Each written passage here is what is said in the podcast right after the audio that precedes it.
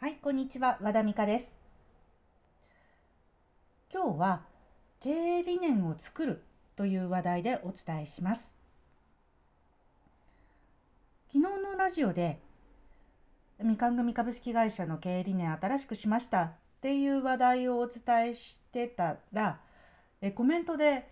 なんか和田さんの話がすごく楽しそうだった以前の Amazon トランスクライブの使い方のところよりすごく楽しそうだったっていう風なお声いただいててうんまあ確かに私この話題好きかもと思いまして以前から思っていること今日ちょっとお伝えしたいと思います。私以前使ってた名刺で、え、名前の肩書きの上にでかく書いてた文字が、え、ビジョンミッションで利益を実現させるお手伝いっていうふうに書かせていただいてたんですね。まあ、なぜかというと、ま、私のマーケティングセミナーマーケティングのセミナーでも、えー、どの集客ツールのセミナーでも必ず何のためにお金を稼ぐのかっていうふうなところのワークから入るんです。でここがないと何のために下に降りてくるのかその今の仕事をしなくちゃいけないのかっていうふうなのを忘れてしまう時が多くてで結局辛くなってやめてしまったり長続きしなかったりするんです。でこ何のために自分はこう手を動かすのか働くのかお金を稼ぎたいのかっていう風なのがきちっと本物のものに触れていられたら多分ずっと続けていける私は途中でやめたり何か続かないっていう風なのはやっぱビジョンミッションあるいは理念にまだ触れてないからあるいは忘れてしまってるからっていうふうに思ってそういうふうにしています。なので、まあ、名刺にもビジョンミッションで利益を作るお手伝いっていうふうにしてるんですね。まあ、な続けられればね何でもうまくいくはずなんです。はい、で昨日もお話ししたように私自身も経営理念をバンともう公開するような言葉にしたのは起業し、えー、起業してからっていうんではないですね会社設立してから6年経ってからなんですね。でそれその時にですね実はどうやって作ったかというと事業計画書を缶詰で作るための場所に、まあ、要するにセミナーですねにお金を払って、えー、行った場所でいや経営理念作ってないところは今すぐ作りましょうみたいな感じでワークの時間があったんですよ。であ経営理念と経営計画書でなんで一緒なんだと思ったんですけれどもそうですね経営計画書を作るセミナーなのに経営理念を作る部分の時間がすごく多かった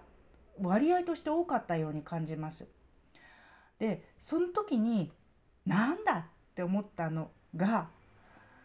実はですね経営理念って結局自分の中の言葉をゼロから探していくわけではなくて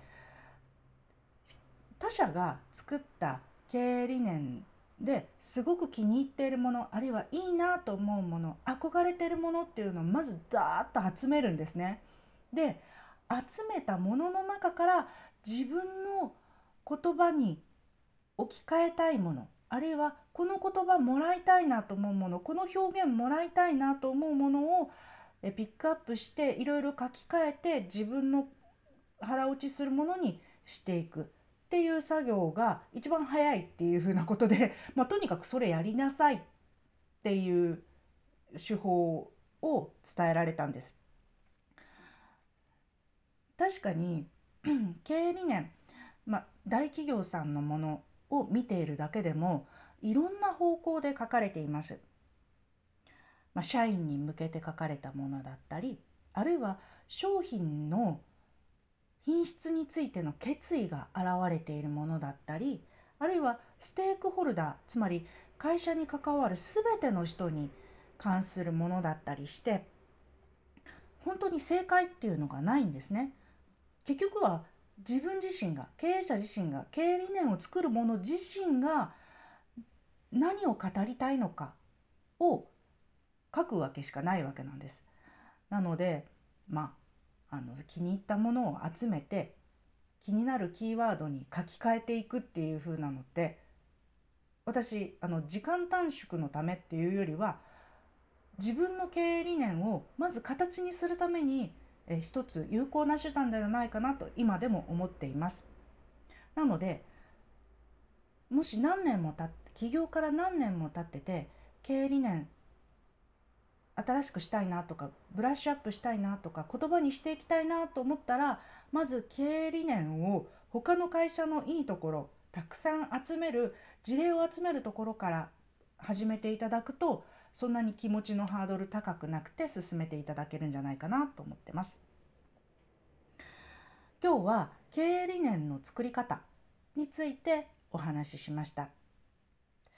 起業家の勇気のヒント YouTube、アンカー、Spotify、Google Podcast、和田美香オンラインスクールで配信しています。あなたのお気に入りの方法で登録して聞いてください。ではまた明日。